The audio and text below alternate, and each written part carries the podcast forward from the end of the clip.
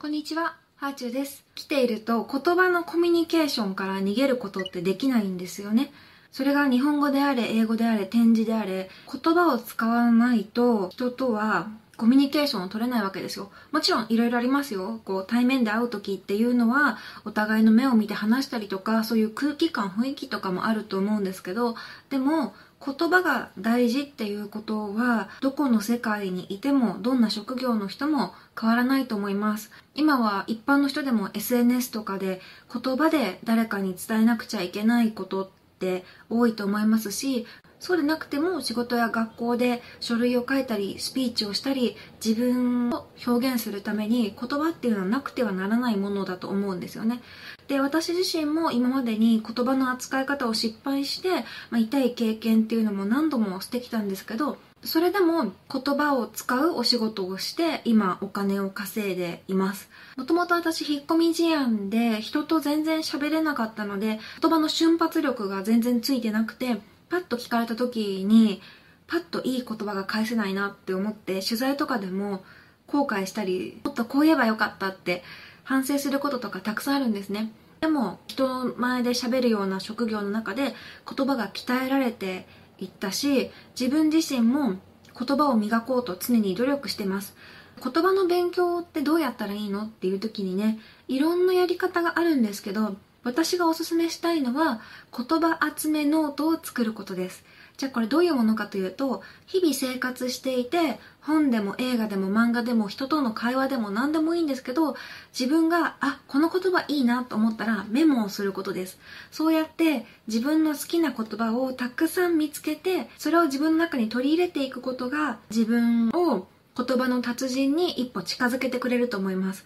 私これ結構昔からやっててそれこそ広告会社でコピーライターをやっていた時はいいコピーを学ぶために写経って呼ぶんですけどもう過去のコピー年間っていういいコピーが載っている辞典みたいのを開いて全部コピーを書き写したりとかしてました。まあ、書き写したからといってそんな簡単に覚えられないしいいコピーも書けないんですけど言葉のストックとしてねじわじわと自分の中に溜まっていくんですよね。同じことを言っている人がいたんですけど博報堂スピーチライターの引田義明さんが書いてる短くても伝わる文章のコツという本の中にですねいい文章を書けるようになるためのワークとしてえ自分専用の名文ノートを作るっていうのが出てきました。ひきた先生は名文ノートって言っていて、まあ、私は言葉集めっていう表現を使いますけど同じことを違う言葉で言ってるだけですね。そんなことが書いてます。あなたの文章をより良くするためにはあなたの日々の暮らしの中で感動した言葉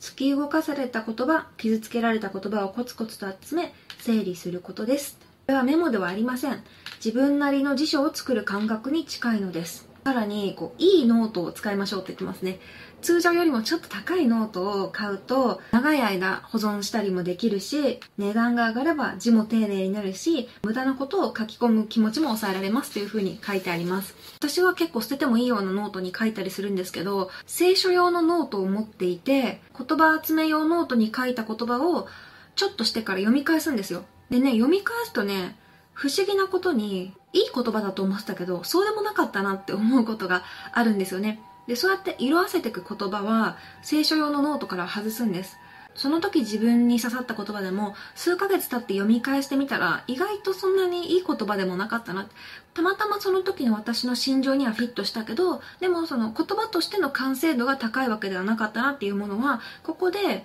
省かれるわけですね。自動的に清書用のノートにはもう言葉としての精度が高いものになっていきます。何年経ってもこの言葉いいなって思える強度の高い言葉に出会ってそれを自分の中で整理するっていうのもすごく大事なんですよね。でねこの言葉集めノートって日記を書くのが苦手な人にもすごくおすすめです。日記を書けない人って2パターンいて1つがまあ、自分にうまく質問ができない人ですね。日記を書く時ってテーマを決めなきゃいけないからそのテーマを自分でうまく設定できないと日記って書けないんですよ。だからそのテーマ設定とか自分への質問っていうのが苦手だっていうのがまず1つ目のパターン。そして2つ目のパターンは自分の感情を表す言葉をあまり知らないっていうことですね。でこの自分の感情を表す言葉を持ってない2の時はまず